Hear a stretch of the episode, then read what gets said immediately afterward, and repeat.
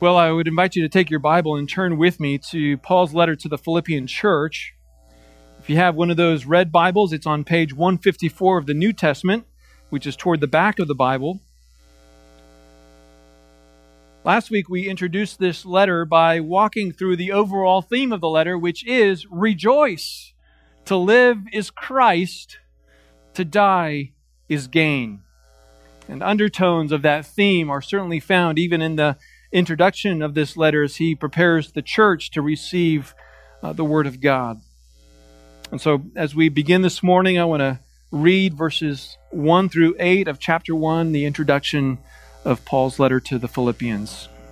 Follow along as I read. Paul and Timothy, slaves of Christ Jesus, to all the saints in Christ Jesus who are in Philippi, including the overseers and deacons. Grace to you and peace from God our Father and the Lord Jesus Christ. I thank my God in all my remembrance of you, always offering prayer with joy in my every prayer for you all, in view of your participation in the gospel from the first day until now. For I am confident of this very thing, that he who began a good work in you will perfect it until the day of Christ Jesus. For it is only right for me to feel this way about you all because I have you in my heart. Since both in my imprisonment and in the defense and confirmation of the gospel, you all are partakers of grace with me. For God is my witness, how I long for you all with the affection of Christ Jesus. Well, it's been over three years since Paul saw the Philippians face to face. The last time he had stepped foot in Philippi was when he was traveling back to Jerusalem, where he ended up getting arrested and spending two years in prison in Caesarea, at which point he appealed to Caesar. He was transferred to Rome. He spent a, about a year in Rome before he heard from the Philippian church through Epaphroditus, who carried support from the church along with news of what was going on. And so he writes this letter somewhere around a year into his two year imprisonment in Rome. In those intervening years, since the last time that he had been in Philippi, trouble began to stir in the church of Philippi. Some of it may be related to the kinds of trouble that was occurring often in many churches during that time, where Jews were trying to convince Christians that they needed to be circumcised in order to be right with God. Some of the trouble may have related to pagan influence. Philippi was primarily a pagan city, and so there would have been significant influence through the unbelievers. There may also have been conflict within the church about how are we to do ministry as we move forward as a church. We, we don't really know what the troubles are, but we get hints of them throughout the letter. Whatever the troubles are, the church still, thankfully, trusts Paul and they are ready to be influenced and receive his instructions on how they are to handle this situation that they're going through. Paul presents himself here not as an apostle, as he sometimes does, but rather as a ministry partner, as an affectionate friend. He conveys to them that he, he loves them and he desires to see God's good work continue in their lives. He, he speaks with gentleness and hopeful expectation while admonishing them to pursue unity with one another and a heightened devotion to Christ. But before he does that throughout the letter, he starts in this prelude to set the tone of the letter by striking four encouraging notes to remind them of his love for them. The, the themes of this song, if you will, these four notes are these unity, gratitude, confidence, and affection. Unity, gratitude, confidence, and affection. With, these, with this encouraging introduction to the letter, Paul not only prepares the believers in Philippi for what they're about to hear in the rest of the letter, but the Spirit who inspired Paul intends for us to learn the kinds of thoughts we should cultivate about one another letter is for us as well. In striking the note of unity, Paul emphasizes the, the unity that they have in Christ and that this letter is for everyone in the church, not just for some of them. It's for the leaders, it's for the people, and it's for everyone on every side of whatever conflict or disagreement that exists in the church. In striking the note of gratitude, Paul reveals to them that what wells up inside of him when he remembers them is gratitude. And he prays for them. Above all else, Paul is thankful for every person in the church and prays for them joyfully because of their partnership in the gospel. In striking the note of confidence, Paul encourages them with his own positive outlook for their future. He's confident in the good work and, and, sanctification that God has already begun in them, and that it has not come to an end, but rather it is ongoing and will come to completion at the day of Christ. And then finally, in striking the note of affection, Paul conveys his own disposition toward them, that they are knit on his heart, and he feels a longing for them that reflects the, the affection of Christ. And so, in starting this way, Paul ensures that his readers know for sure that he is not angry with them, he's not frustrated by them, he's not even annoyed by them. As he sits in prison, he's not bothered by the fact that he has to write this letter to the church. Rather, for Paul, this opportunity to write the letter really lifts up his own soul and strengthens him to persevere with the expectation that he will see them again. Now, for us, as we walk through this introduction, this, this is a, a model for how we should think about one another. Paul says in verse 7 For it is only right for me to think this way about you all. And we're going to be challenged today in how we think about one another, especially those with whom we are at odds. So let's begin at looking at the first note unity. Look again at verses 1 and 2. Paul says, Paul and Timothy, slaves of Christ Jesus, to all the saints in Christ Jesus who are in Philippi, including the overseers and deacons. Paul is the singular author here. Throughout the letter, he only uses the first person singular, never the first person plural. He never says we, he always says I. And yet, he includes Timothy. It's possible that Timothy is what's often called the amanuensis, the one who is writing down the letter as Paul is dictating it. But that really wouldn't be a reason for Paul to include Timothy as one of the senders of the letter. And so, whether or not Timothy actually wrote the letter physically, a more significant reason that Paul included Timothy is because of Timothy's relationship with the Philippians. As we saw last week in Acts 16, Paul, uh, Paul's initial, uh, excuse me, Acts 16 details Paul's initial ministry in Philippi, but Paul was not a, a lone ranger. He didn't travel by himself. In fact, in verse 1 of Acts 16, we learn of Paul's uh, meeting uh, of Timothy. And because of Timothy's reputation, uh, there at the church of Lystra, where he met Timothy, and also a nearby church, Iconium, which knew about Timothy, Paul decided to take Timothy on as a disciple and make him part of his ministry team.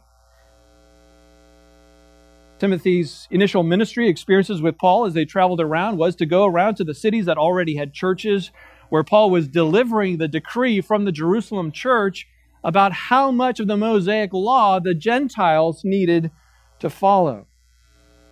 But after that particular mission, the Spirit sharply redirected Paul and his team such that they found themselves in Philippi. And it was there in Philippi that Timothy had his first experience of planting a church. And if you know anything about firsts, they tend to be memorable. You know, your first car, your first job, your first relationship, your first home. And so it was that for Timothy, this church planting experience was not only memorable, but he left his heart in Philippi. We know this because Paul says in chapter 2, verses 19 to 22, where Paul says, But I hope in the Lord Jesus to send Timothy to you shortly, so that I also may be encouraged when I learn of your condition. For I have no one else of kindred spirit who will genuinely be concerned for your welfare. For they all seek after their own interests, not those of Christ Jesus, but you know of his, Timothy's proven worth, that he served with me in the furtherance of the gospel like a child serving his father. Since Paul plans to send Timothy to them, he wants the church to know that everything that he is about to write, Timothy is united in heart with Paul. So it's that when Paul, excuse me, when Timothy arrives in the church, there's not going to be any daylight between what Paul writes and what Timothy is trying to accomplish among them. Well, not only do Paul and Timothy share the same heart for, uh, for the Philippians, but they also have the same credential. And we see that here in verse 1. They are both slaves of Christ. Slaves of Christ. Never in Paul's letters do you find himself presenting and asserting his own authority by virtue of who he is in and of himself and his accomplishments. He's, he always and only presents himself as one who serves on the basis of the grace and mercy that he has received from Jesus. For both Paul and Timothy, they served exclusively as representatives of Jesus, who is the head of the church. You know, unlike King Saul, the first king of Israel, Paul and Timothy never forgot who entrusted the stewardship of leadership to them. They, to the very end there, of their lives, they served the interests and purposes of Jesus. Well, that's who sent the letter. Look at who received the letter there in the second half of verse 1, where it says, To all the saints in Christ Jesus who are in Philippi, including the overseers and deacons. This is one of those statements that would be easy to pass by, right? As you're reading through the scripture, as you're reading Philippians or any other letter, these are the statements that you skim over because they don't seem all that important. But this statement is intentionally crafted to emphasize the unity of all believers, and especially all the believers in the church at Philippi. Notice again how he says, to all the saints in Christ Jesus. And then including the overseers and deacons. Why is that important? Well, again, there's some degree of disunity and disagreement in the church. We don't know the issues involved, we don't know the people involved, or at least not all of them. But he says in chapter 1, verse 27 only conduct yourselves in a manner worthy of the gospel of Christ, so that whether I come and see you or remain absent, I will hear of you that you are standing firm with one mind striving together for the faith of the gospel. And then in chapter 2, verse 2, he says, Make my joy complete by being of the same mind, maintaining the same love, united in spirit, intent on one purpose.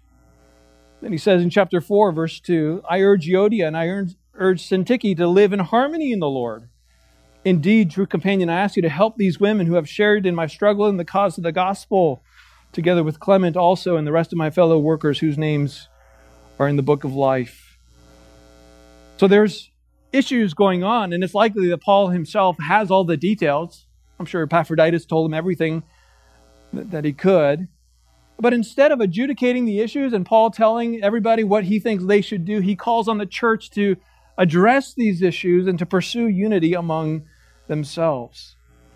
And so he begins the letter by making it explicit that every person in the church needs to pay close attention to this letter. Yes, even the elders and the deacons.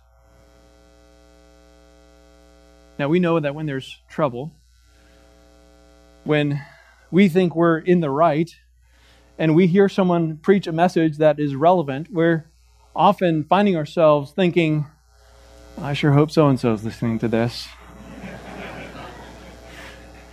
Paul knows about human nature, and he wants the entire church, every person, to sit up and pay attention. Some of you may have come from church traditions where certain leaders will sit up on the platform the whole time. I'm not speaking about anybody else, but just knowing my own heart. If if that were our tradition, and I'm grateful it's not, but if that were our tradition, I could see myself developing an attitude that if, if I'm sitting there while someone else is proclaiming the message facing the other direction, I would start to think, this message is not for me. This is for everybody else. Well, even if we don't have that tradition, we can sometimes, as leaders, elders, deacons, ministry leaders, we can develop this mindset that I'm mature. I've been a Christian this many years. I have this position. I have this training. I don't need to be listening to the week after week preaching of God's Word. We can elevate ourselves beyond what we should, and we end up stop listening to the Word of God. Well, Paul doesn't excuse the leaders from listening to this letter. If you're a leader in this church, as an elder, as a deacon, as a ministry leader, the truths of this letter are for you and me as well. Why? Why is that important that we understand this? It's because each one of us and every one of us together are in Christ Jesus. Did you see that? To all the saints in Christ Jesus. All those who have been saved by Christ are bound together equally, no matter your age, your sex, your station in life, your maturity level, your occupation, your ethnicity, or any other reason. All those distinctions fall away as we come together at the foot of the cross. There is not one true Christian who is not clothed in the righteousness of Christ. There is not one believer who has not been crucified, buried, and raised with Christ. Each follower of Christ is seated at the right hand of Christ in the heavenly places as a co heir with Christ. Every single true believer in Christ is a son or a daughter of the Father. But specifically here, Paul emphasizes that all of us as members of the church are saints. Did you see that? We're saints. Did you know that you are a saint? Don't try and go get a name church or church named after you, but you are a saint. Thanks to the global influence of the Roman Catholic Church, we have a hard time thinking of ourselves as saints, don't we? After all, we're far too familiar with our sin. And we know for sure we have not performed any miracles. So, can you and I really be saints? Yes, yes, we can. Sainthood, listen, is not a status that requires qualifications. It's not an achievement or an accomplishment. And listen to this it's not even a title that God gives to you. Sainthood is what God does to you. Sainthood is what God does to you. The word saint means to be holy, and though holiness can certainly refer to, to purity, being free from sin as we often use it, the essential meaning of holy is to be set apart. To be set apart. Paul says in Colossians 1:13, "For he rescued us from the domain of darkness and transferred us to the kingdom of his beloved Son." In other words, we were, we were born into the domain of darkness. We were birthed into the world as those who are hostile to God, and we love the darkness rather than the light. He puts it this way in Ephesians 2 And you were dead in your trespasses and sins, in which you formerly walked in the course of this world, according to the prince of the power of the air, of the spirit that is now working in the sons of disobedience. That was, that was how we lived. That's how we were born. That was our nature as we were born into this world. But God made us alive. He adopted us into his family, and he made us citizens of his kingdom. He separated us, separated us from sin and darkness and brought us near to himself. And so salvation is not just the removal of sin in terms of forgiveness, as critical as that is. Salvation includes the transfer of our soul from one kingdom to another. And so, whereas before we were separated from and hostile to God, now we are separated from and hostile to our sin. Before we relished in the darkness, now we relish in the light. Before we were dead to God and alive to sin, and now we are alive to God and dead to sin in the language of Ephesians 2:13, but now in Christ Jesus you who formerly were, were far off have been brought near by the blood of Christ. I just want to take a moment and ask if there was anyone here who has not been delivered from their sin, who is still dwelling in darkness. I want to urge you to put your faith in the Lord Jesus Christ, to acknowledge that you are a sinner and that you need the blood of Christ to forgive you of your sin so that you can be right with God. And you can do that today. Well, this is true of every member of the church in Philippi that we are saints. And it's true of every member here at Hope Bible Church who has put their faith in Christ. We have a fundamental unity with one another because our, of our union with Christ, and therefore we stand together in the kingdom of Christ, having been separated from sin and darkness. That is what it means to be a saint. And this essential and unbreakable unity must be the foundation of how we relate with one another and how we serve the Lord together. And so, with this existing unity in Christ, Paul greets them in verse 2 by saying, Grace to you and peace from God our Father, Father and the Lord Jesus Christ. But Paul opens the letter, every letter in the New Testament, with a greeting like this. We should not think of this as a mindless expression. Paul does not invoke two members of the Trinity flippantly. This is a genuine expression conveying to them his desire to, for them to receive and experience God's endless flow of grace and God's transcendent peace in their life. In a very real way, the, the God, the grace of God, the Father, and the Son are experienced by them as they receive this letter as the Word of God to them. And then peace also will be experienced by them as they take the truth and live it out in their lives as well.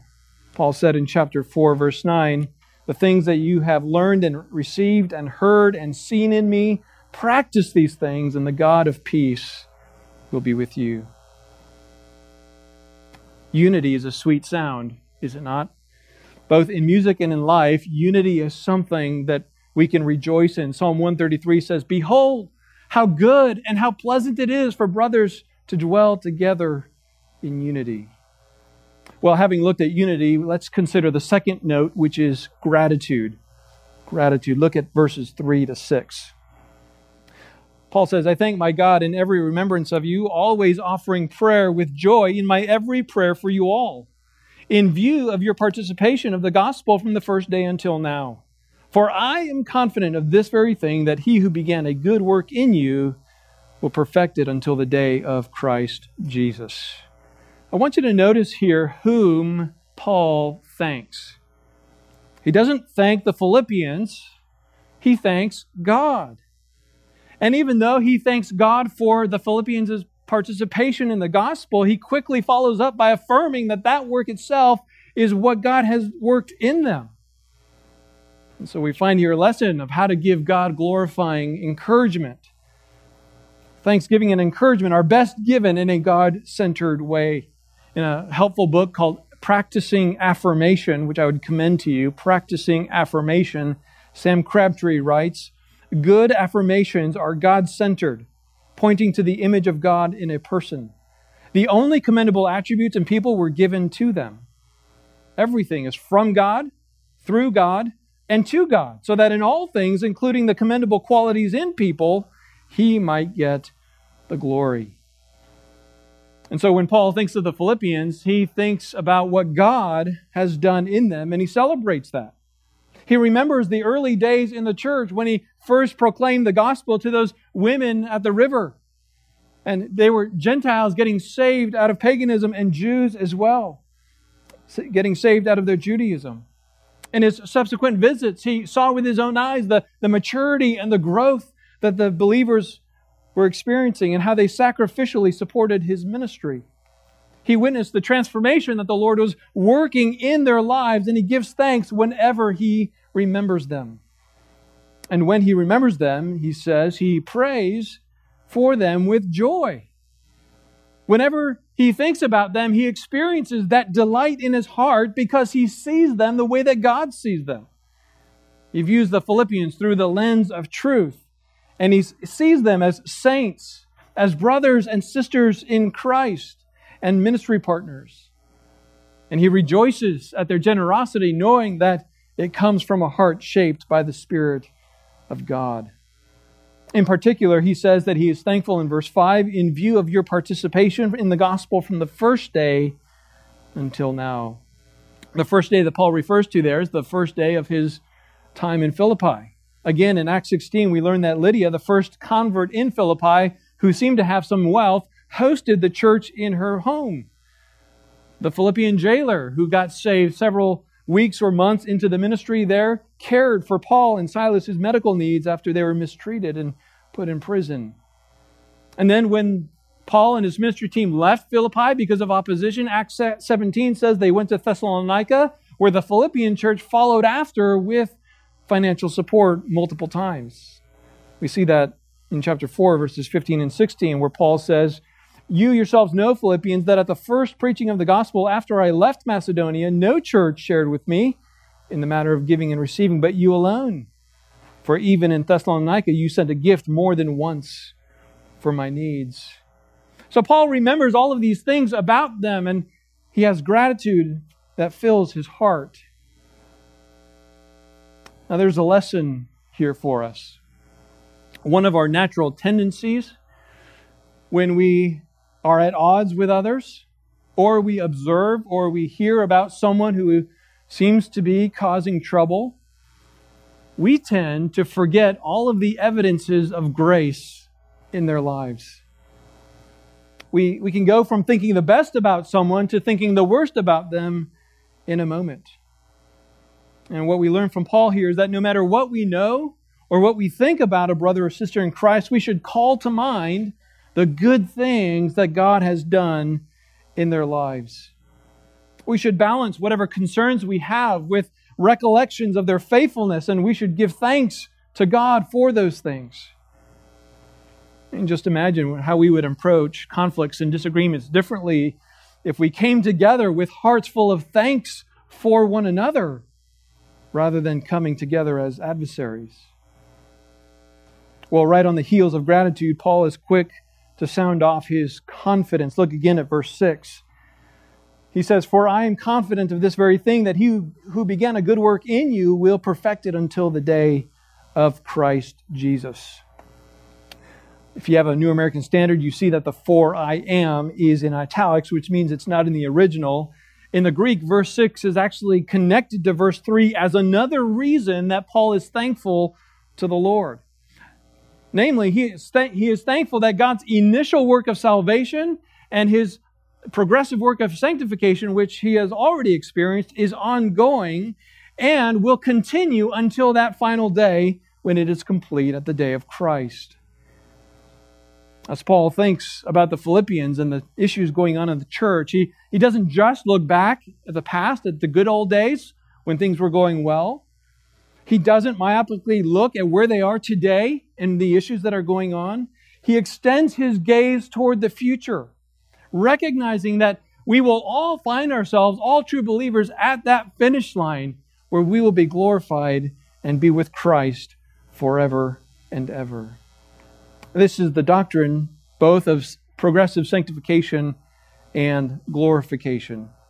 Progressive sanctification is that work of God where He continually molds the believer into the image of Jesus Christ. Remember these familiar words from Romans 8:28. We know that God causes all things to work together for good to those who love God, to those who are called according to his purpose. For those whom he foreknew, he also predestined to be conformed to the image of his Son, so that he would be preeminent among many brethren. Here's the point everything that happens in your life, good or perceivably bad, is a tool in God's hand for your good, especially suffering and difficulty. We can exult in our tribulations, Paul says in Romans 5 3, knowing that tribulation brings about perseverance, and perseverance, proven character, and proven character, hope. But trials aren't the only way that God works his conformity to Christ in us. As we receive the pure milk of the Word through sermons, through Bible studies, through classes, through discipleship, through personal reading. As we grow in our knowledge of Christ and behold him more and more, 2 Corinthians 2:18 says we are being transformed into the same image from glory to glory. Listen, it's the Holy Spirit who dwells in you, and if you are a believer in Christ, and He is committed to the good work of transforming you into the image of Christ so that you become increasingly characterized by the fruit of the Spirit and reflect the character of Christ. That's progressive sanctification. But the hard reality is, none of us will see that work completed in this life. No one ever reaches complete conformity to Christ where they no longer sin at all in this body. As long as we live in these sin cursed bodies and as long as the principle of sin resides in us, we will be a work in progress. But there will come a day when that work will be done. If the Lord tarries, the initial stage of that work will be done when we die and come face to face with our Lord Jesus Christ. 1 John 3 2 says, Beloved, now we are children of God, and he has not appeared yet what we will be, but we know that when he appears, we will be like him, because we will see him just as he is. And then when the Lord comes to establish his thousand year reign on this earth, not only will our souls be conformed to the image of Christ, we will also receive glorified bodies fit for eternity. Look over at the end of chapter 3, where Paul says in verse 20, For our citizenship is in heaven, from which also we eagerly wait for a Savior, the Lord Jesus Christ, who will transform the body of our humble state into conformity with the body of his glory by the exertion of the power that he has, even to subject all things to himself. Well, what will this body look like? Well, what will it be like? Well, you can turn, you can keep your finger here, turn over to 1 Corinthians chapter 15, where Paul talks about the resurrection. And I just want to read the lengthy section where he addresses that very question. Starting in verse 35 of 1 Corinthians 15, Paul says, But someone will say, How are the dead raised, and with what kind of body do they come? So, have you ever had that question? What will my body be like when I, when I get to heaven and when, when I dwell in eternity? Well, here's the answer You fool! Thanks, Paul. That which you sow does not come to life until it dies. And that which you sow, you do not sow the body which is to be, but a bare grain, perhaps of wheat or of something else. But God gives it a body just as He wished, and to each of the seeds a body of His own. All flesh is not the same flesh, but there is one flesh of men and another flesh of beasts, and another flesh of birds, and another of fish. There are also heavenly bodies and earthly bodies, but the glory of the heavenly is one, and the glory of the earthly is another. There is one glory of the sun, and another glory of the moon, and another glory of the stars. The star differs from star in glory. So also is the resurrection of the dead. It is sown a perishable body, it is raised an imperishable body. It is sown in dishonor. It is raised in glory. It is sown in weakness. It is raised in power. It is sown a natural body. It is raised a spiritual body. If there is a natural body, there is also a spiritual body. So also it is written the first man, Adam, became a living soul. The last Adam became a life giving spirit. However, the spiritual is not first, but the natural, then the spiritual. The first man is from the earth, earthy.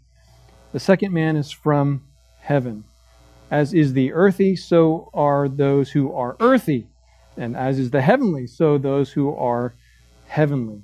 Just as we have borne the image of the earthy, we will also bear the image of the heavenly. Now, this I say, brethren, that the flesh and blood, excuse me, that flesh and blood cannot inherit the kingdom of God, nor does the perishable inherit the imperishable. But I tell you a mystery. We will not all sleep, but we will all be changed in a moment, in the twinkling of an eye, at the last trumpet, for the trumpet will sound, and the dead and will be raised imperishable, and we will be changed. For this perishable must also put on the imperishable, and this mortal must put on immortality. But when this perishable will have put on the imperishable, and this mortal will have put on immortality, then will come about the saying that is written Death is swallowed up in victory. I'll stop there. So you get the idea. Our earthly body is a body that is fit for this earth. Our heavenly body, our glorified body, is a body that will be fit for heaven.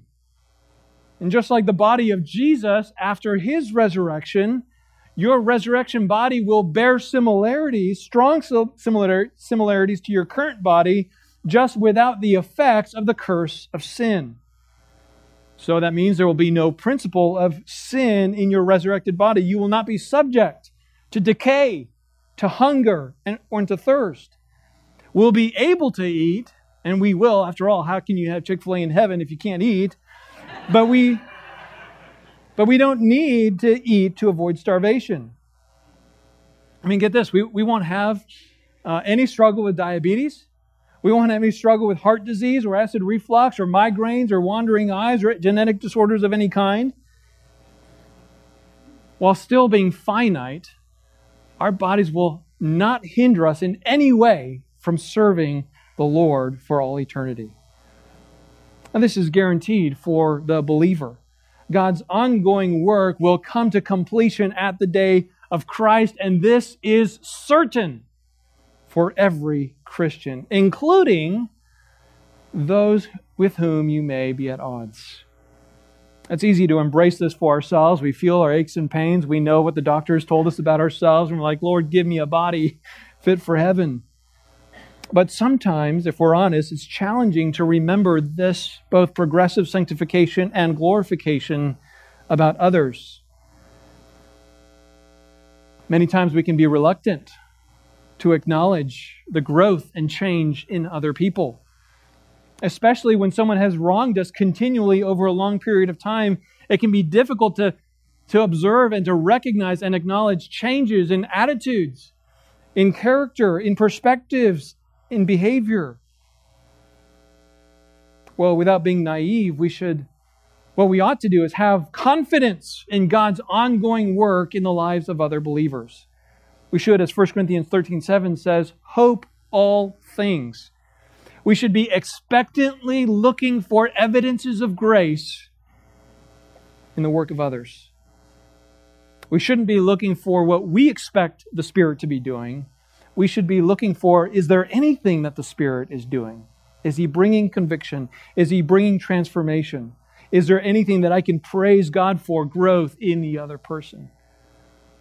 Paul expresses that kind of confidence to the Philippians that God is at work in them and He will continue that work for their good and God's glory.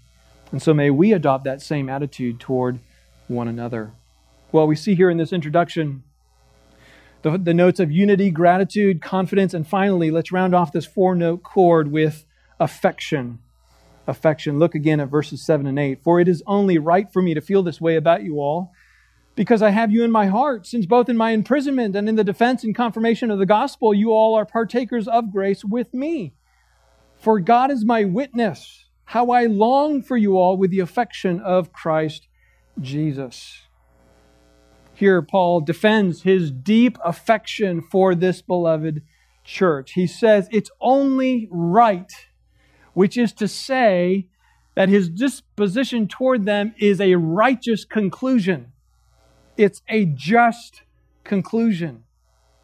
He's not looking at them with rose colored glasses. He's, his perception of them is not based on emotional blindness. Rather, his affection for them is based on objective reality.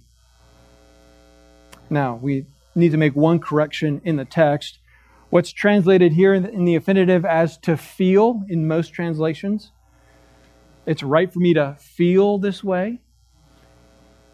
Really, the word is to think, phroneo, to think.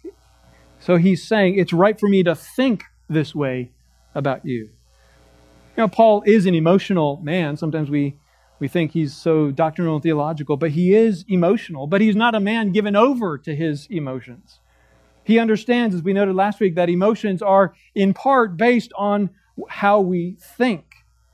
And translators are naturally, I think, just reflecting the emotional nature of what Paul is saying here, but we should not be too quick to, to move from our thinking to our feeling.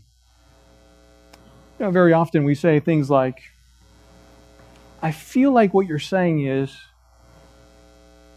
or I feel like what's going on here is, or some other variation where we replace the word to feel, or excuse me, we, we replace the word think with the word feel. But when we talk that way, we're getting away from what is actually going on. We're, we're not actually feeling these things, we're thinking these things. And there is a significant and meaningful difference between those two. In fact, the more we confuse our feelings with our thinking, the more we are conformed to our culture with its emphasis on feelings over and against thinking and rational discourse.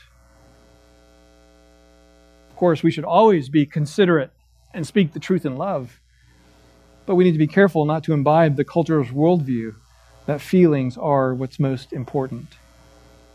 Paul, for his part, doesn't feel this way about the Philippians. He thinks this way about them. He knows that God is at work in them. He is convinced of it. And the reason that Paul is con- persuaded that God is at work and will continue that work in them is because of the church's long-standing partnership with him and how that has knit them to his heart. As we've said, this was not a brief uh, relationship where Paul went in town and left town and they never had other interaction. This has been a roughly 10 year relationship where Paul visited them at least two more times in the subsequent years after the initial planting of the church. They had correspondence through then. Paul sent others to, to care for them along the way. In fact, listen to how Paul brags on the Philippian church and other churches in Macedonia when he's writing to the Corinthian church. He says, Now, brethren, we, we wish to make known to you the grace of God which has been given in the churches of Macedonia, which is where Philippi was.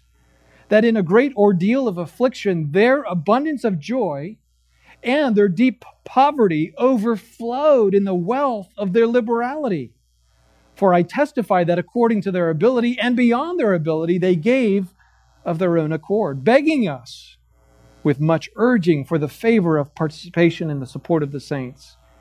And this not as we expected, but they first gave themselves to the Lord and to us by the will of God. Based on what we read in chapter 4, where the Philippian church was the only one that supported Paul personally, it seems as though the Philippian church was the chief giver and the chief supporter of not only Paul, but also all the saints. And so for Paul, the generosity of this church cemented his affection for them, not because he loved their money, but because he knew that their generosity was a reflection of the work of God in their heart. Now, what does Paul mean here when he says in verse 7 that they are partakers of grace with him?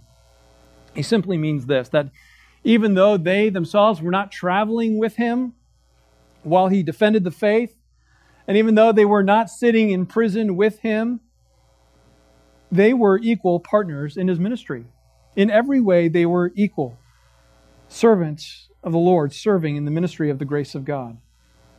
They were just as much a part of his ministry team as was Timothy and the others who traveled with Paul. And for that reason, because they were, there was such close fellowship, Paul longed to be with them in person, and his affection for them was deep. In fact, in verse 8, when Paul says that he longs for them with the affection of Christ Jesus, that word affection refers to the, the viscera, the internal organs where we often feel our emotions. That's interesting. There's no biblical record of this term being used in association with Jesus. So let's just take a moment to think carefully about what does Paul mean by the affection of Christ Jesus? What, what is Paul feeling for the Philippians that is a reflection of the affection of Christ Jesus? Well, Richard Sibbes, a Puritan pastor, wrote this When Christ saw the people in misery, his bowels yearned within him. The works of grace, he says, and mercy in Christ, they come from his bowels first. Whatsoever Christ did, he did it out of love and grace and mercy. He did it inwardly from his very bowels. Or as Dane Ortlund put it in Gentle and Lowly, merciful affections stream from his innermost heart as rays from the sun. In other words, when Jesus extends mercy and grace to his people, he doesn't do it like an employer handing out paychecks out of obligation. No, he does it because grace and mercy are the outflow of the affection that Jesus has for sinners and for sufferers. We see an example of the heart of God in Jeremiah 31, where the Lord promises to restore the nation of Israel to a right relationship with Him. After all of their sin and their idolatry, their immorality and rebellion, century after century, God would have been right to judge the nation and wipe them off the earth as He did with others. Israel has profaned the name of the Lord and made a mockery of Him among the nations.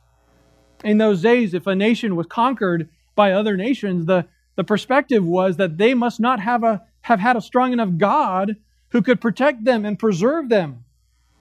And so, even though the judgment, the, the exile, the destruction of, of Jerusalem, the ending of the nation as, a, as an independent nation, even though that was all God's judgment on Israel, it looked to the world like their God was weak. And so, despite everything that Israel did, the Lord says this about Israel in Jeremiah 31, verse 20 Is Ephraim my dear son? Is he a delightful child? Indeed, as often as I have spoken against him, I certainly still remember him. Therefore, my heart yearns for him. I will surely have mercy on him. Now, that phrase, my heart yearns for him, literally means my intestines are in turmoil for him. It's an idiomatic way of referring to the Lord's deep affection for Israel, out of which his mercy flows. Well, because Jesus is God, he had that same yearning heart, that same deep affection for people, especially those who were destitute. You know, the Gospels often say that Jesus was moved with compassion or that he felt compassion. Unlike us, the affection of Jesus is not based on how good we are. Unlike us, the affection of Jesus is not based on whether or not we reciprocate affection back to him. More than anything, the affection of Jesus is based on our desperate need for his grace because of our sin and our suffering. I believe that's the affection of Jesus Christ that Paul is reflecting here. He's not affection toward, affectionate toward the Philippian church because there's just this wonderful church, perfect in every way. Rather, there are problems. There are disagreements. There is disunity, and that it is that situation that increases Paul's affection and longing for them. Oh, that we would have that kind of affection for one another. An affection not explained by how well we get along, but based on our need to do the hard work of moving toward each other when we are at odds. Imagine how quickly marriage problems would get solved if husband and wife came together with this Christ like affection and longing for one another. Imagine how we would address disagreements among ourselves differently if our heart was compelled to move toward one another instead of away from one another. While in striking this note of affection, Paul prepares the Philippians to receive the loving admonishments that are to come. He's really laid his heart bare before them. Proverbs 25:11 says, "Like apples of gold in settings of silver a, is a word spoken in right circumstances." In other words, how you say something can make it precious and delightful. And so, with these notes of unity and gratitude and confidence, and affection, Paul has set the tone for everything else he's going to write in the letter. You know, sometimes we have to have hard conversations. Sometimes we have to bring confrontation. Sometimes we just need to ask questions about a difficult subject with someone. We find here in this introduction a model for how we can initiate such conversations by affirming our love and our gratitude for one, one another. We're reminded of the fundamental unity we have as believers, and we're called to be hopeful about God's ongoing work in the lives of others. If you haven't recently, I would encourage you to read Philippians this week. It'll just take you about 15 minutes. And have in your mind both the theme, rejoice, to live as Christ, to die as gain, and these four notes as you read through the letter. In fact, I would encourage you to consider throughout our study, which will, Lord willing, take about six months, to read Philippians once a week and keep rehearsing these truths to yourself as the Spirit works in your heart. And I am persuaded that the Lord will use that to produce wonderful fruit in your life, and that will have a noticeable effect on our life together as a church body. Well, let's pray and ask for the Lord's help. Lord Jesus, as we have walked through this introduction, there's more than meets the eye. There are lessons here that we can draw as we reflect on you and what you've done for us, how you've brought about unity because of your work of redemption.